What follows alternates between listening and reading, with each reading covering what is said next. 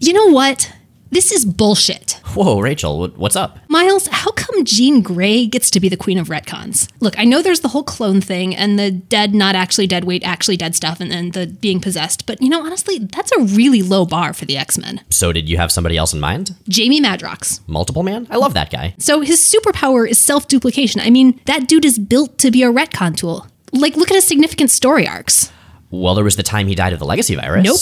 Duplicate. Uh, ran off to join the Fallen Angels. Dupe. Hooked up with Monet. Dupe. Hooked up with Siren. Dupe both times, and the second time he impregnated her with another dupe, which he then reabsorbed after its birth. That is really messed up. Right? See, Madrox retcons make the Jean Phoenix Madelyne Pryor stuff look straight up lucid. You know, not to mention wholesome. Okay, so what has Madrox Prime done? Layla Miller mostly. The kid who broke House of M, wasn't she like 12? Yeah, but she jumped into the forever yesterday future, learned magic from Doctor Doom, and came back over the age of consent. That is awfully summers of her. Did they at least get a happily ever after? Oh, totally. Once Siren took up the mantle of the goddess Morrigan and helped Layla turn Madrox back from the demon form he'd been stuck in since the Civil War in Hell. What?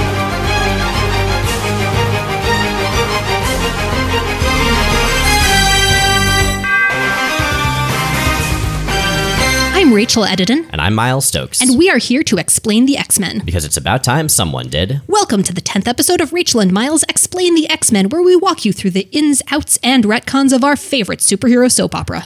This week, we'll be continuing our coverage of early Claremont, looking at the final handful of issues leading up to the Dark Phoenix saga. So, this is the last big push to the Dark Phoenix saga. It gets through a lot of important story, but ultimately, it's really building up towards that one thing. And we actually kind of lucked out here in dividing up the pre Dark Phoenix saga Claremont stuff. We just sort of arbitrarily chose the stopping point between last episode and this one. And shifted a couple issues around. And these these 15 issues, which they run from October of 78 to December of 79, which is around the time that the book went monthly instead of every two months, they're essentially one big story, which are the X Men trying to get home and finally reuniting with their friends. Now, this is a really continuity heavy chunk, so let's do a really quick recap of what's led up to this. Okay, I got this part. Hang on. Previously on Rachel and Miles Explain the X Men. I just love saying that. I feel like that's going a little bit too meta with continuity, though. No such thing. So, where do we leave the X Men? We started with Giant Size X Men number one, where the new team gets together. So later on, we get Jean Grey, who uh, rejoins up with the team after the most of the original team quit in Giants after Giant Size X Men number one. They have adventures in space, they crash land, she dies, she comes back as something called the Phoenix. Beast also briefly joins up a little bit before we left off. So where we left off, um, essentially the X Men had just fought Magneto. He took them in a flying circus cart into space and down to Antarctica. The place basically blows up as Magneto leaves, like the end of a video game level. And the X Men get separated into two groups, each of which thinks the other half are dead. Beast and Phoenix, they end up uh, sort of on one side of a bunch of collapsing debris. They burst force in a big phoenix flare into the uh, you know wintry day slash night of Antarctica. They're shortly after saved from imminent death by some guys in a helicopter who take them back to New York, where they tell Professor X that everyone else is dead. Jean Grey should definitely know more than anyone else that death is always permanent and very simple. Now that we're done lying, um, they're they're actually, of course, in the Savage Land, um, which is the deeply, deeply paleontologically dubious tropical wonderland in the heart of Antarctica. Now we've seen the Savage Land in the Silver Age before. The X Men go there very early on, and they meet uh, Kazar, who's this sort of Tarzan-y jungle dude who has a saber-toothed tiger named Zabu. They also meet Sauron, who is a never nude vampire pterosaur. He's literally a guy who turns into a pterosaur when he eats the energy from mutants, and as a pterosaur goes around in little jean shorts. I love Sauron. He can also hypnotize people by looking them in the eyes, because apparently making villains out of Mad Libs pages is totally the way to go in the Silver Age. Sauron is delightful. We love him. So anyway, the X-Men are in the Savage Land. They've sort of punched their way out of getting buried under debris in Magneto's volcano base. And what they're going to spend the next 15 issues doing is trying to get home. This is sort of the X Men Odyssey. You've got the two separate groups, each of which are going to be trying to go on with their lives and trying to find their way out of whatever they're in. Eventually, they're finally going to meet back up, but it's going to take them a long time and a whole lot of character development. So th- could we do 1979, A Mutant Odyssey? No. But I like it. Yeah, but jean shorts. I don't see how that's a counter argument, but it's nonetheless valid. Also, if we actually frame this as, as an odyssey, we're going to have to go into direct parallels, and that means that there's going to be a whole lot of really confusing Cyclops disambiguation. Oh boy, there's enough of that already. Anyway, Everyone is Eric the Red. Uh, are, are you Eric the Red? No. So yes, they're in the Savage Land, having punched their way through the ground like you do. Uh, Cyclops is actually the only one that's been there before. While we do have some of these characters who were around before Giant Size X Men number one, uh, specifically Banshee and Wolverine, their adventures have never taken them to the Savage Land and they've never even heard of it. Cyclops, on the other hand, has spent a ton of time in the Savage Land, both briefly in the Silver Age and then in the long X Men The Hidden Years series by John Byrne, which nominally bridges the Silver Age and the Claremont run. And I'm going to go ahead and say I think that this whole story is really boring. You know, I'm I'm not going to disagree. Now we've talked about how certain non-big mutant metaphor TM things can really work for the X-Men. So like, you know, crazy space pirate stuff Is awesome. is awesome. Time travel stuff, totally. The Savage Land feels like them moonlighting in someone else's comic, and it's not that interesting. As far as I'm concerned, this arc has two things going for it. Okay. The first one is a general Savage Land thing, which is that the entire arc is basically nonstop scenes of people beating the shit out of pterodactyls. And pterodactyls are by far the most punchable large extinct reptiles. They are so punchable. They're basically prehistoric stock villains. They are to Savage Land type settings what Nazis are to generic European spy adventures. Okay, or zombies are to everything coming out in the early 2010s. I, I can definitely agree with that. I'm not going to say anything bad about punching dinosaurs. The other thing I love about this, a few episodes ago in episode seven, when we talked to Greg Rucka about Cyclops and Corsair, uh, X Men 114 has my favorite stupid continuity moment of I, this run, I love this one. which is that Cyclops figures out that he's got some kind of connection to Corsair because he's been in the Savage Land and he's he hasn't shaved in a few days and he starts to shave and he sees his reflection with just a mustache.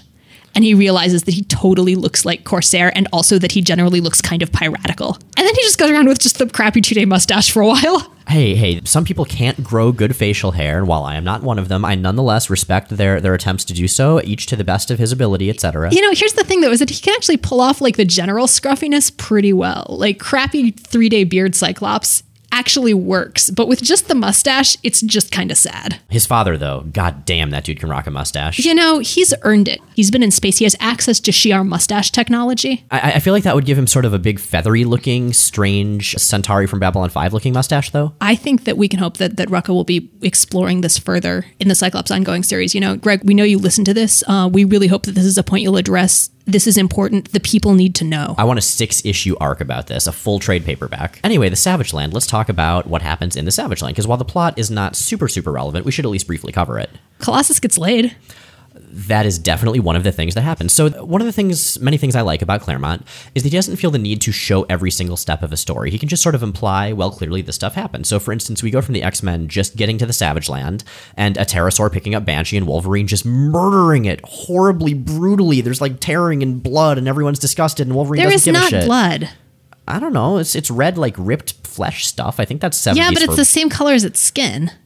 No, I, I- one can assume red. there would be blood. If ter- if pterosaurs have blood, there is some coming out. Pterosaurs are bloodless. Is that one of the reasons they're jerks? They are figments of pure punchability made flesh. um, the next team next time we see them they're in this village of some of the people who live in the savage land which are sort of caveman savagey-esque they're, they're really just uh, a bunch of people with big mohawks and It's basically a really good excuse to do a mid continuity Marvel swimsuit special. Oh yeah i love it so that the x-men are all dressed in these sort of savage land uniforms which are to- torn up loincloths or whatever If I recall, Colossus is actually just wearing like a tiny Speedo straight up. hey, if you got it, flaunt it, right? And at one point, Storm mentions that she was so grateful that the chief's uh, wife gave her these robes, and the robes are basically a torn up bikini and half a cape. Is that what they call robes in the Savage Land? So I came up with a no prize explanation for this, which is that the chief's wife is about a foot tall and five feet wide. Oh, so so it's you have to sort of adapt the outfit for Storm to be able to wear it. So on her, they are robes. They would, you know, drape. They'd be, you know, a long cape and something that, that sort of draped almost sari style over her. But on Storm, who's proportioned somewhat differently, it's basically a bikini and a loincloth. So, listeners, you may have heard us mention a comic called Classic X Men, which was reprints of the early Claremont run, and they would usually include a backup story, which was new material at the end of the issue. Mike Mignola did the covers for them, and they're really cool. I, I think the backup story to this issue, I, I don't remember what it was, but I think one can safely assume that it's exactly what Rachel was talking about with the chief's wife being a foot tall and five feet wide. And it was drawn by Mike Mignola, so it looked beautiful. That's not a story. That's just a concept. well, also Eric the Red shows up. There's your story. Everyone is already Eric the Red. It's like it's like how in X Men Evolution, everyone is Mystique always. Very similar. Uh, I feel like we're getting off topic here. That's because the Savage Land is boring. There's literally nothing else important that happens here. They fight some guys, they punch some more pterosaurs, and they leave.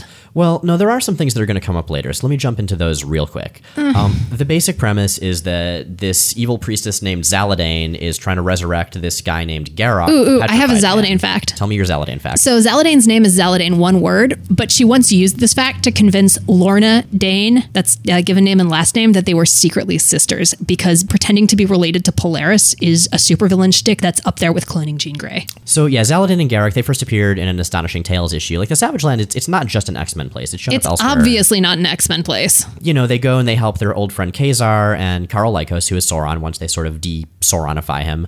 And they're always so okay with working with him, and he always screws them over every single time. It's always like, well, he doesn't yeah, mean to. He doesn't mean to, but he stalks them. And he's like, I'll just drink a little bit of their mutant energy, and it happens every time without fail. Oh, Karl. Well, and X Men, come on, seriously.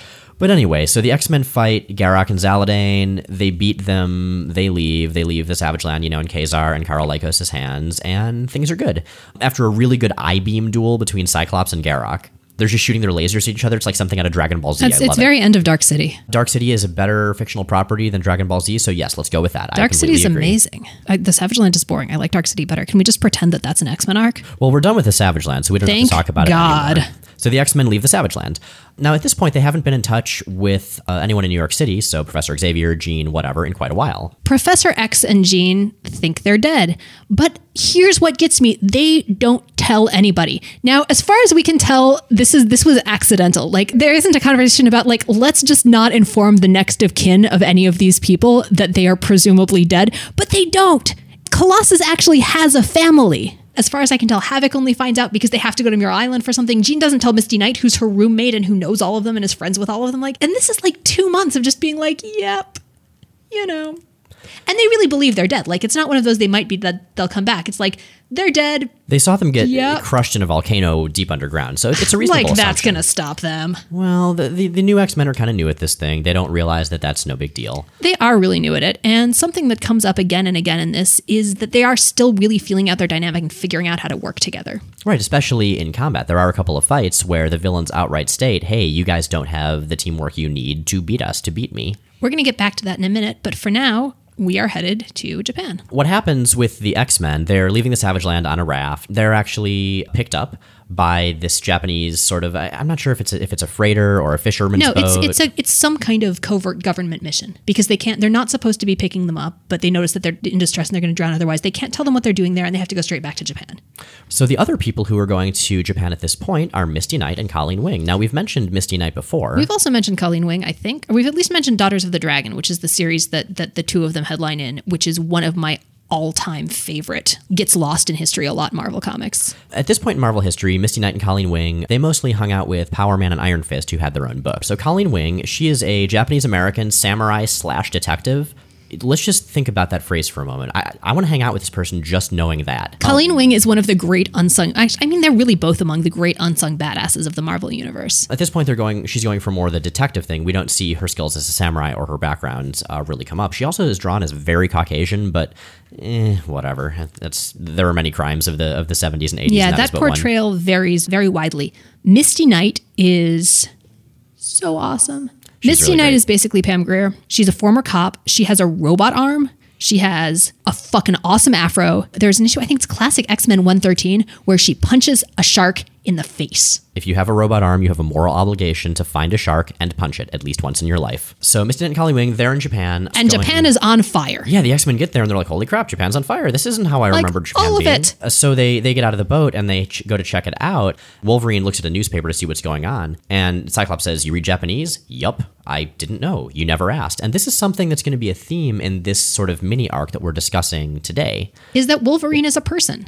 Wolverine has backstory that the X Men don't know. And part of why they don't know is that he's a hostile little fucker and he doesn't tell them anything. But part of why they don't know is that they've always just taken that as face value. And this is this is really the first time that we see that there is in fact a lot more to him. Dave Cockrum, who drew the first few Claremont arcs, is a big Nightcrawler fan. And so Nightcrawler ends up sort of front and center in a lot of that.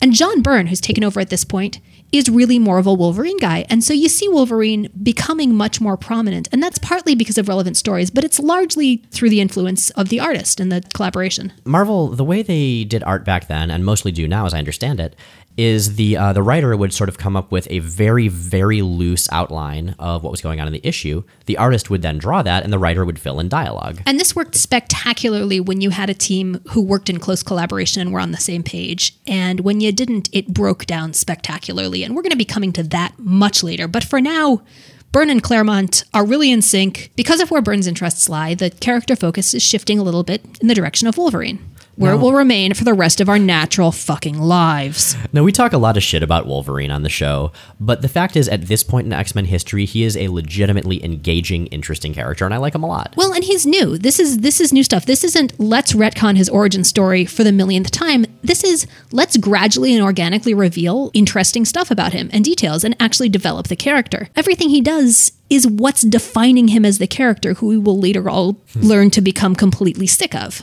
Right. And of course, you cannot have Japan without Sunfire. Sunfire is so disappointing here though. So we we love Sunfire so much. If you've been listening since Giant Size number 1, you know that Sunfire is our favorite jerk. So Sunfire's whole thing and Giant Size X Men number one and the issue of X Men that immediately follows it is that he quits the team three times, and he's a dick about it every time. Once he does it twice on one page. He gives no fucks. And so he's on the cover of this issue, and we both got to it. And we are like, yes, Sunfire. Oh, he's being a team player. Yeah, I mean, he's still a little bit of a jerk. So Misty Knight comes and uh, tells him to not kill the X Men. Misty Knight, you dare! And later on, he's got a mind your place, woman. But he does have a hot cousin. Yes, and that hot cousin is Mariko Yoshida. Now, if you are a Wolverine fan, You know who this lady is. You know that she will be influencing years of character arcs. right now, we don't really know much about her. She's a sort of demure, traditionally dressed young woman. And Wolverine is really smitten with her, and we immediately see a side of Wolverine we haven't seen before at all. Even when he was pining after Jean, he was still very much gruff Wolverine, Canadian, hairy claw dude. And in this case, he's kind of a gentleman toward her. Yeah, he likes her. He's like he's literally just trying to start conversations with her. Wolverine in Japan is largely and frequently very very different from Wolverine elsewhere. His relationship to that culture and country and the story arcs that come out of it, I think are among the things that make the character most three-dimensional and, and interesting. And we're starting to see the first vestiges of that in this arc. Um, it's not going to be developed for a long time, All of a sudden, because it's X Men and you really can't go very many pages without a fight of some sort, we are attacked by mandroids. Mandroids. Do they eat manwiches? These guys are anticipating the sudden flood of portmanteaus. Do they manscape? I mean, if you have a question, they'll certainly mansplain the answer to you. Mansplaining mandroids? Not all mandroids. Not all mandroids. There we go. Mandroids are these robot suits that were originally designed by Tony Stark and then built by S.H.I.E.L.D. Um, they tend to show up in a lot of places just because villains can just sort of buy them. If you need to turn some dudes into badasses, you buy some Mandroid suits and then they inevitably get beaten up by the heroes anyway, but at least it looks cool while it happens. Because Tony Stark ruins the Marvel Universe. So the Mandroids attack. Uh, the X Men win, but Sunfire kind of gets his ass kicked, which I think is a humbling moment for the character, and that may explain why, sadly, he's more of a team player for the remainder of the arc. Then we see the guy who's behind the mandroids, who appears as a hologram, being a proper supervillain and knowing proper supervillain etiquette, and it's a guy named Moses Magnum. What is the deal with Moses Magnum? Okay, Moses Magnum is what I like to think of as a general purpose Marvel Universe villain. He's not all that closely tied to any hero or any book. He did first show up as the Spider Man antagonist, but he's fought a lot of other teams and Yeah, the individuals as footnotes well. say that he most recently appeared at that point in Power Man and Iron Fist, which I mm-hmm. guess explains why Misty and Colleen are there because they've been mostly in that book as well. I mean, there's really not a lot to say about Moses Magnum. He has these sort of earthquakey powers, and he's kind of a terrorist who's in it for the money. He's got something called Magnum Force, which I assume has shown up in at least one condom commercial by now. See, I just think it's a bunch of people with Magnum in their name, so like it's him and Magnum PI, and I'm sure there are some other Magnums as well. Moses well. Magnum PI. There's a book I would read. Rucka, if you're still listening, this is your next title after Cyclops. Oh, Moses Magnum PI can investigate the secret of Corsair's mustache. This is the greatest thing Marvel will have ever published. So, anyway, Moses Magnum's whole deal is that he is essentially holding Japan for ransom, saying he's going to blow up the whole freaking country using his powers unless they give him a shit ton of money. And they're like, no, no, no, we're, we're not going to do that. X Men, you're the heroes that are here. Uh, you and Sunfire need to take this dude out. And the X Men say, well, okay, let's do it. And Moses Magnum, again, being a generic supervillain, of course, has a volcano base that they have to break into because, you know, volcano bases. It's more of an island base, but it's a volcanic island, so I think we can count it. Just because it's made on volcanic rock does not make it an actual volcano base, okay? Oh, man. Name five volcano bases. There are no supervillain gatekeepers. You should know this. They're totally. If anyone has gatekeepers, it's got to be supervillains. well, they shouldn't. That's mean. Smiling doesn't cost extra, right? it does if you're Doctor Doom. You have to make a whole other mask for it. Good point. So they fight Moses Magnum, and they, they essentially have this kind of cool mutant heist plot. So I'm going to go over this. Misty Knight and Colleen Wing, they've found the base using their detective abilities, I guess. Banshee's going around taking out like the scanners and the, the sonic weapons, which of course they have because you want to make sure if you're a supervillain, you tailor your base defenses to the superheroes who are going after you. And then Storm is going after the guards using an ice storm, and like Cyclops and Sunfire are burrowing this big tunnel underground as they go to get the rest This of is the actually X-Men a in. super cool co-op move. So Cyclops blasts out the rock, and then Sunfire uses his powers to basically melt the sides of the tunnel and keep it in place and from falling in and crushing them. I just I just picture it going back and forth like in any good heist movie, like going from character to character to character with this sort of driving badass music the whole time. Yes. And everyone looks very stylish. Oh man, I'm so into this. I've been watching a lot of Leverage lately, so this is this is really my jam right now. Uh, they, they do in fact infiltrate uh, Moses Magnum's island volcano base, and they're they're fighting him, and he eventually, as the fight has, continues for a bit, runs away and says, "Screw you guys! I said I was going to blow up Japan if you didn't do what I wanted, and now I'm going to blow up Japan." Because he's actually kind of good at his supervillain job. Banshee goes after him and realizes that he can counteract Moses Magnum's power using his own sonic scream. And he completely burns out his powers and he ends up comatose. But he does it. He totally saves the day. One of the things I love about Claremont's run was that consequences they lasted back then. So Banshee's powers are burned out in this issue. For the remainder of Banshee's tenure on the X-Men until he shows up again like dozens of issues later, his powers are gone. They stay gone for a really long time. He's seriously injured himself. Well, and he's running with the team still for another 10 issues too, with no powers. Right, and that's where we see him, you know, his experience as a detective and as a really good hand-to-hand combatant and just as a generally smart and brave guy. Banshee's rad. Yes, more love for Banshee. Then we cut back. Like I said, there's a lot of cutting back and forth between the X Men who are trying to get home and the remaining X Men characters in sort of America, New York City, whatever. So Jean at this point is heading out to uh, Scotland. She's like, "Well, my the love of my life is dead. All of my friends are dead. I need to move on." So she, I'm also hella possessed by a big magic cosmic force, and I have no idea what's going on here. But Moira McTaggart, she's a Nobel Prize winner. She's way better than Professor Xavier, who's actually, you know, who's not even there. He's traveling in space with his space girlfriend. he got sad because his X Men died and went off with Lilandra to space because the Shi'ar Empire, which, as you will recall, she was she's the leader of, they finally went through their their paperwork after the previous emperor died, and they're like, "Okay, yeah, it's all clear. You need to be to ascend the throne." So she's off to go do that, and he's he's going with her to be her space boyfriend. Uh, Jean heads out to Muir Island to meet up with uh, Moira McTaggart, Jamie Madrox's multiple man, who's Moira's sort of lab assistant and buddy, um, and who exists mostly to get knocked out during this era, and Havok and Polaris, who are hanging out there after the whole getting possessed by Eric the Red deal, trying to get their lives back together. So Jean's gonna spend some time there for a while.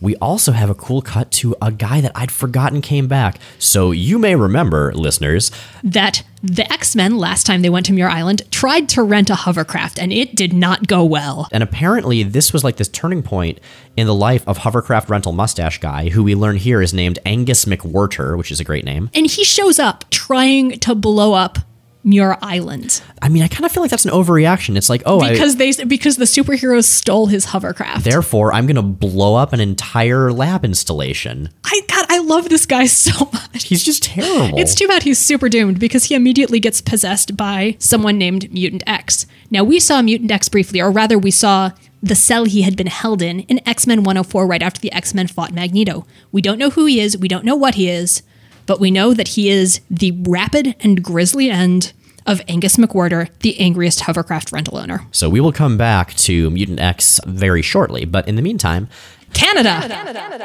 Now, you may recall if you've read Giant Size X Men that Wolverine was working for the Canadian military and X basically lured him away, and the Canadian military was not happy. This is where that comes back to bite him in the ass.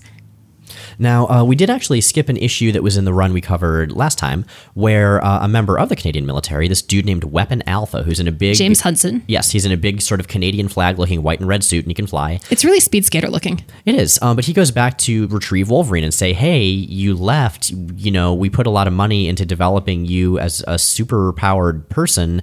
You need to come back. And Wolverine says, screw you, man. And the X Men handily kick his ass and send him back to Canada. Right, and that seemed like sort of a one off, but we find out here, no, it's not, because he is the leader of a team called Alpha Flight. So the X Men are headed home from Japan at this point, and they're they are flying back, I believe, via Alaska. They're flying back with Colleen Wing, and uh, there is a big storm. It's not a normal storm, and it's not a storm of their making, and it's not a storm that Storm can significantly impact. And the plane crashes in the wild Canadas. And we get a little cool little Calgary history lesson travel guide from Claremont because he always does this when he, when he takes the X Men to a new place, which I love. And the X Men are pretty immediately confronted by Alpha Flight, this team of Canadian superheroes that the Canadian government has been kind of sponsoring and developing that Wolverine used to be a member of. Another thing I love about teams that show up in Claremont's run is they always have like all the characters are clearly designed with a lot of love. So we have uh, Vindicator. Now he was called Weapon Alpha the first time he showed up, uh, which of course that type of designation will later be retconned away even more when we Yeah, learn that. you need to forget the Weapon Alpha title because it will only confuse you from here on. He's Vindicator. Yes, so he's Vindicator now.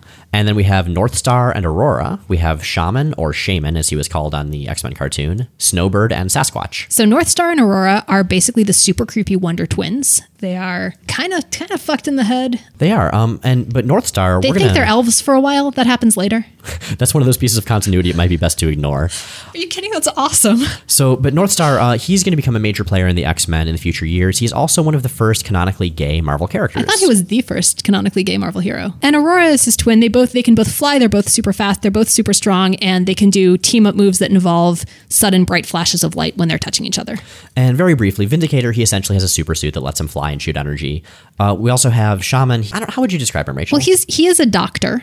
He defied his father's wishes and went to Western medical school. He uses traditional magic and a lot of totemic based magic to do superhero stuff, and he's the one who's calling up the big storm. Mm-hmm. He's also got a really sweet orange and green costume that I love. I actually really like all of Alpha Flight's costumes. I think they're a great example of a team that have fairly individual looks. They don't have logos on their suits, but they're still cohesively and clearly like the same team. They all have this stylized maple leaf starbursty thing going on, and it works really well. Like it makes them look like a group. And the other two members we have are Snowbird, who can change herself into various Arctic animals. She can I change guess? herself into any uh, Canadian native species, I think. That's a really specific power. I wonder how that works. Or it, it might specifically be Arctic. I know it's. I know they're all white with blue eyes. That's a thing. And we have now talked more about Snowbird's powers than really they ever deserved to be talked about. But that's what this podcast is here for, listeners. This is what we do. And then the last member is Sasquatch, who is a dude who turns into a big orange Sasquatch And Sasquatch monster. is basically Beast. Like he's the guy who's super articulate and soft spoken, really chill, and totally a big furry brawler.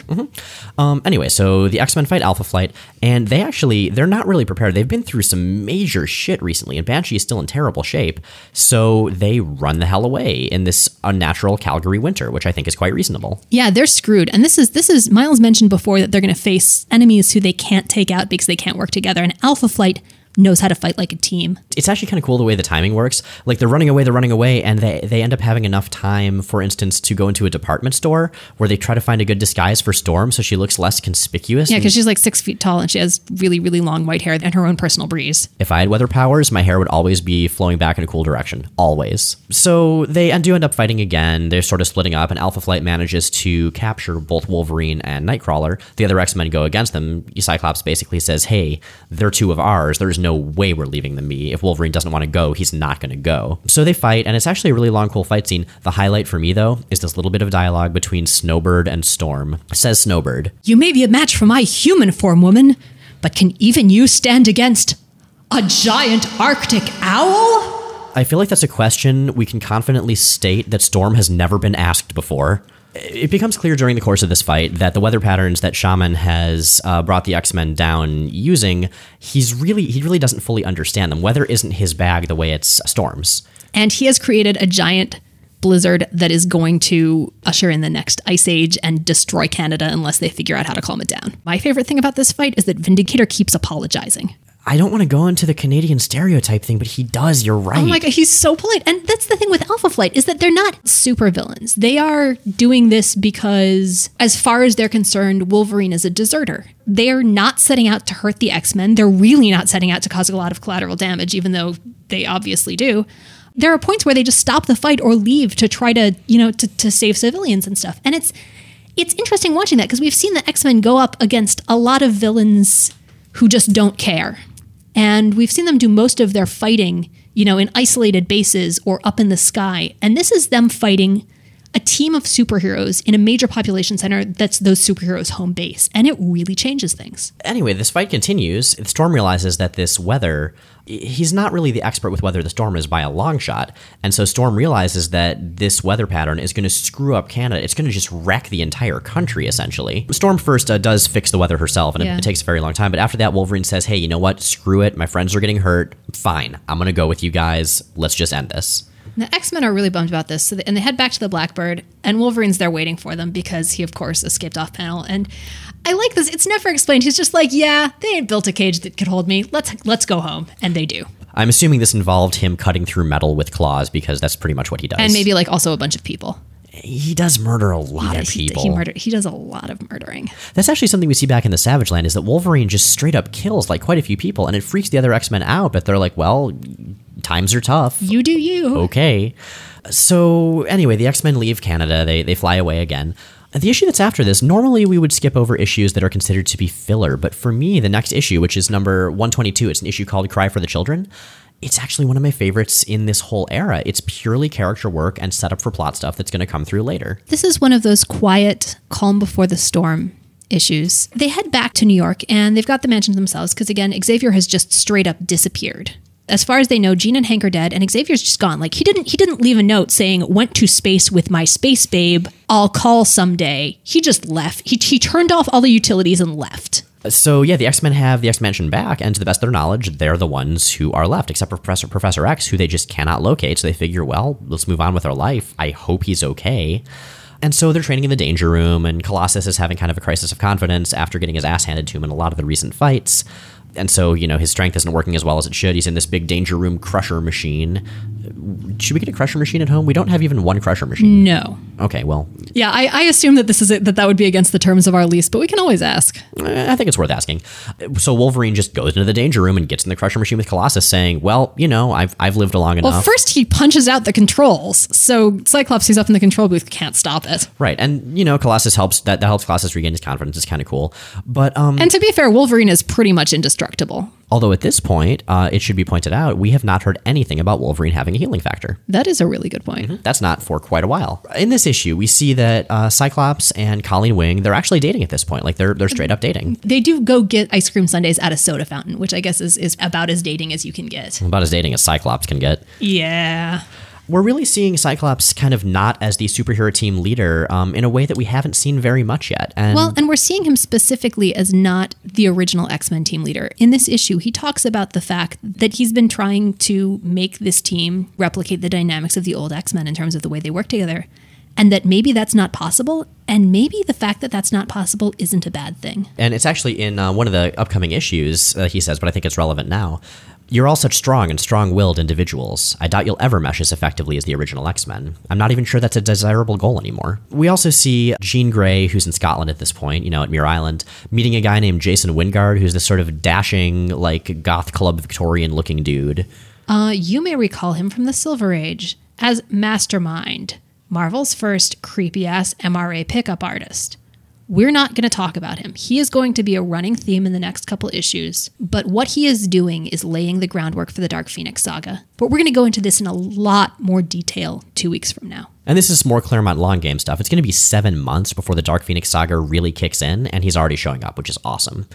My favorite thing about this issue, it's a scene where Storm goes into Harlem. Now, uh, you may recall that Storm has been a lot of places in her life. When she was a very, very small child, Until she was something like six months old. right? So very small. Yeah, she was in uh, Harlem with And she remembers this because she had full memory and access to memory and like object permanence as an infant. And this is something that Claremont specifically tells us in the comics. she's basically trying to rediscover her roots, which is interesting. You know, normally d- the idea of discovering your roots, you sort of go back to where your where your uh, heritage was generations before. But in Storm's case, she spent most of her life as, or much of her life as a goddess in Kenya.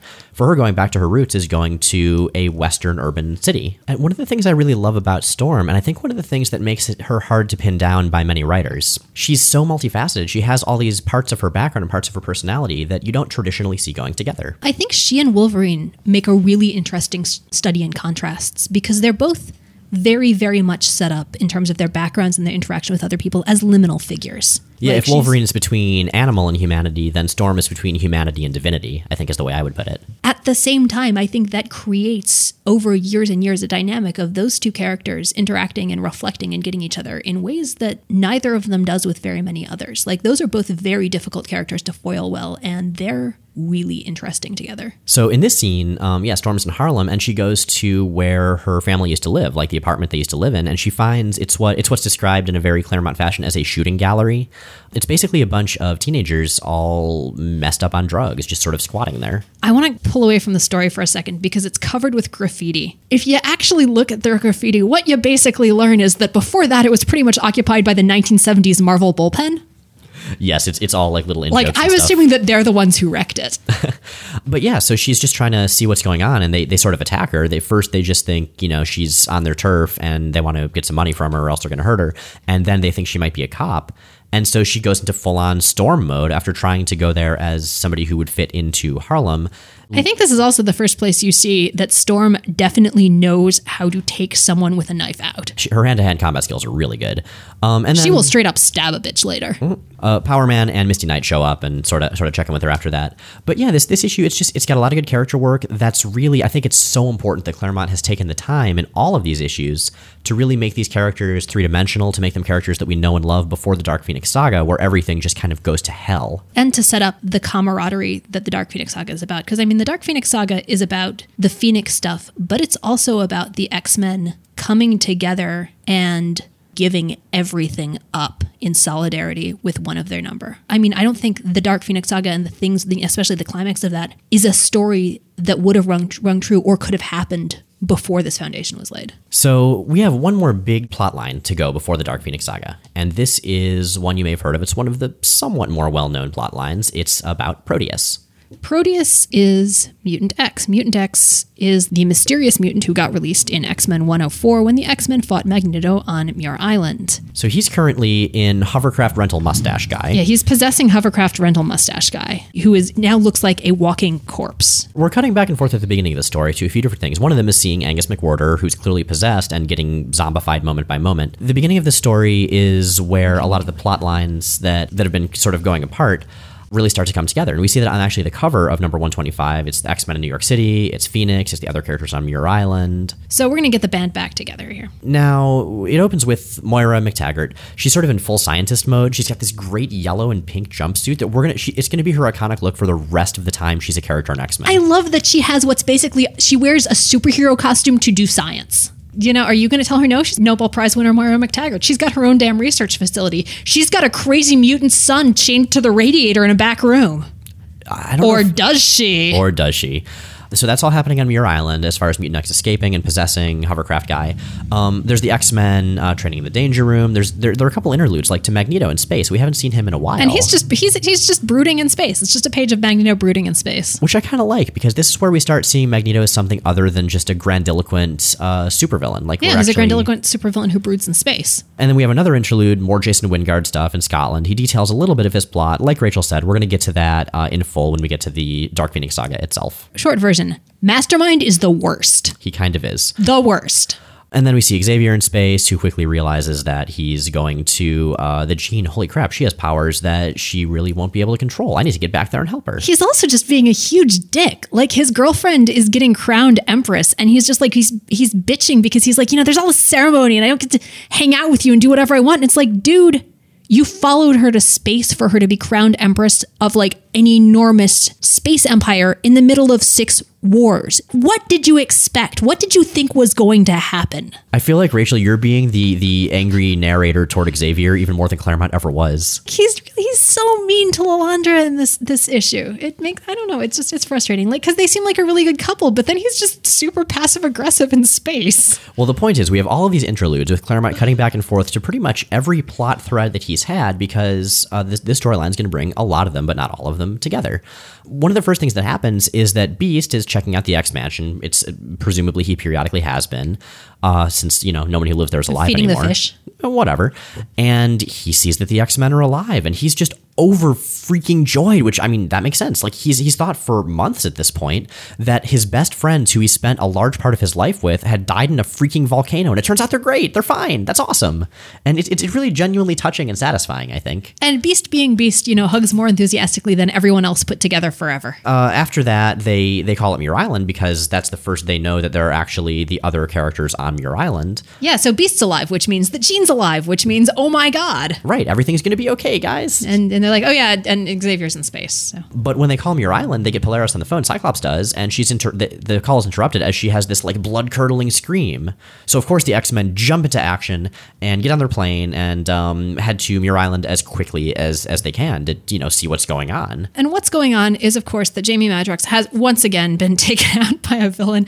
As far as I can tell, his job at Muir Island is to be the canary in the mine shaft. Right. Oh well, Jamie got punched and he's unconscious. I guess we should get ready for battle. And in this case specifically, the guy who's been possessing, um, you know, the hovercraft jerk has completely burned out his body. It's a mummified husk. He's just gone and stolen one of Jamie's duplicates. Basically, this turns into I wouldn't exactly call it a murder mystery, but it's the X Men on the trail of Mutant X, who identifies himself pretty quickly as Proteus. That's the name he's chosen. As he goes from body to body to body, and the X Men are trying to figure out, well, who is he possessed this time? Proteus is a mutant who's basically made of energy, and he can survive in bodies briefly but he burns through them very, very fast. And so he has to continually find new ones. And as soon as he takes over a body, it's effectively dead. Whoever was in there before is just gone for good. But that's not all he is. There's something that significantly complicates the hunt for Proteus, and that is that he is Moira McTaggart's kid. Right. That's why he was locked up in Muir Island. Proteus is her son, and from very early on, his powers became clear, and she didn't know a way to A, keep him alive without him having to possess a bunch of people other than putting him in this sort of machine chamber cell, and B, she was worried about the damage he could do, and apparently rightly so. Proteus's dad is a big deal Scottish politician who is effectively Moira's ex husband but refuses to grant her a divorce because being married to a Nobel Prize winning scientist is politically advantageous. During Proteus's presumably super dysfunctional childhood, they spend a lot of time fighting. I think his dad was was like specifically domestically abusive. Well, specifically, um, the last time, no, he, he Proteus had never met his dad because. The okay. last time uh, Moira saw Joe was when she left him, where he straight up beat the hell out of her and raped her, and that was Proteus's conception. And this is this is a plot point that makes me kind of uncomfortable. Overall, I like the story a lot. I think it's a very good one. But essentially, we see Proteus as this straight up, implicitly and explicitly defined evil character. Not just like misunderstood and gray, but evil. He is evil. The story implies, at least Proteus states, that this is because he was a product of violence and rape, which is a pretty messed up statement to make, I think. Yeah, that's a horrible message. There is a lot about the Proteus story that makes me incredibly uncomfortable. And I think some of it is very explicitly written too. Like there's there's some of it that's just very specifically creepy and off and called out as creepy and off within the comic. It's a really uncomfortable story to read for a lot of reasons, and that is that is I think chief among them. And I would say second among them is that once Proteus in the body of Joe McTaggart, Moira's ex-husband, which is his goal. father, like all he knows is that Moira hates Joe. Moira is the only person he's ever interacted with, so he decides he's going to find Joe and kill him. He takes over him and kind of merges with him and so at that point, we have Moira's son merged with Moira's ex-husband, and it's got these these weird incesty overtones. It like, is literally the most Oedipal story ever. Like it is, it is more Oedipal than the Sophocles play Oedipus Rex. That part is supposed to be creepy, and I think it's handled in a creepy but okay fashion. Yeah, the the why the why Proteus is evil stuff is just really problematic within the comic. But this is this is actually acknowledged as really screwed up and creepy, and um, ultimately Moira shoots and kills him, doesn't she? She tries. Cyclops stops her. The way that Proteus does die, after doing a lot of reality manipulation stuff, which is his other that, that's his other big power niche in possession.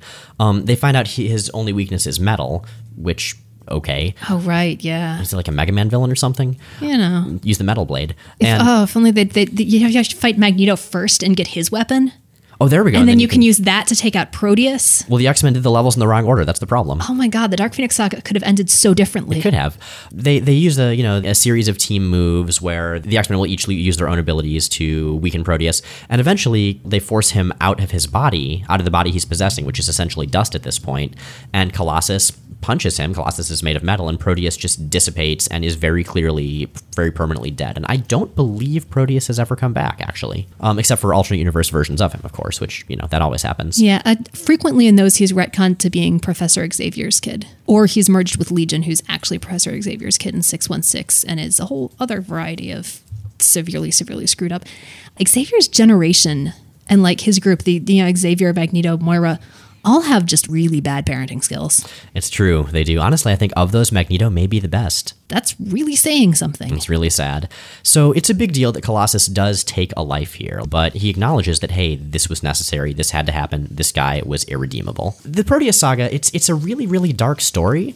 But I think it works. Now, we've talked about, for instance, X Men Deadly Genesis in a past episode, which is a very dark saga that I don't think either of us think it works. What do you think makes the Proteus saga work better? It's a story, not an event. Yeah, I think that's a good way of putting it. So, uh, Rachel, do you want to take us out?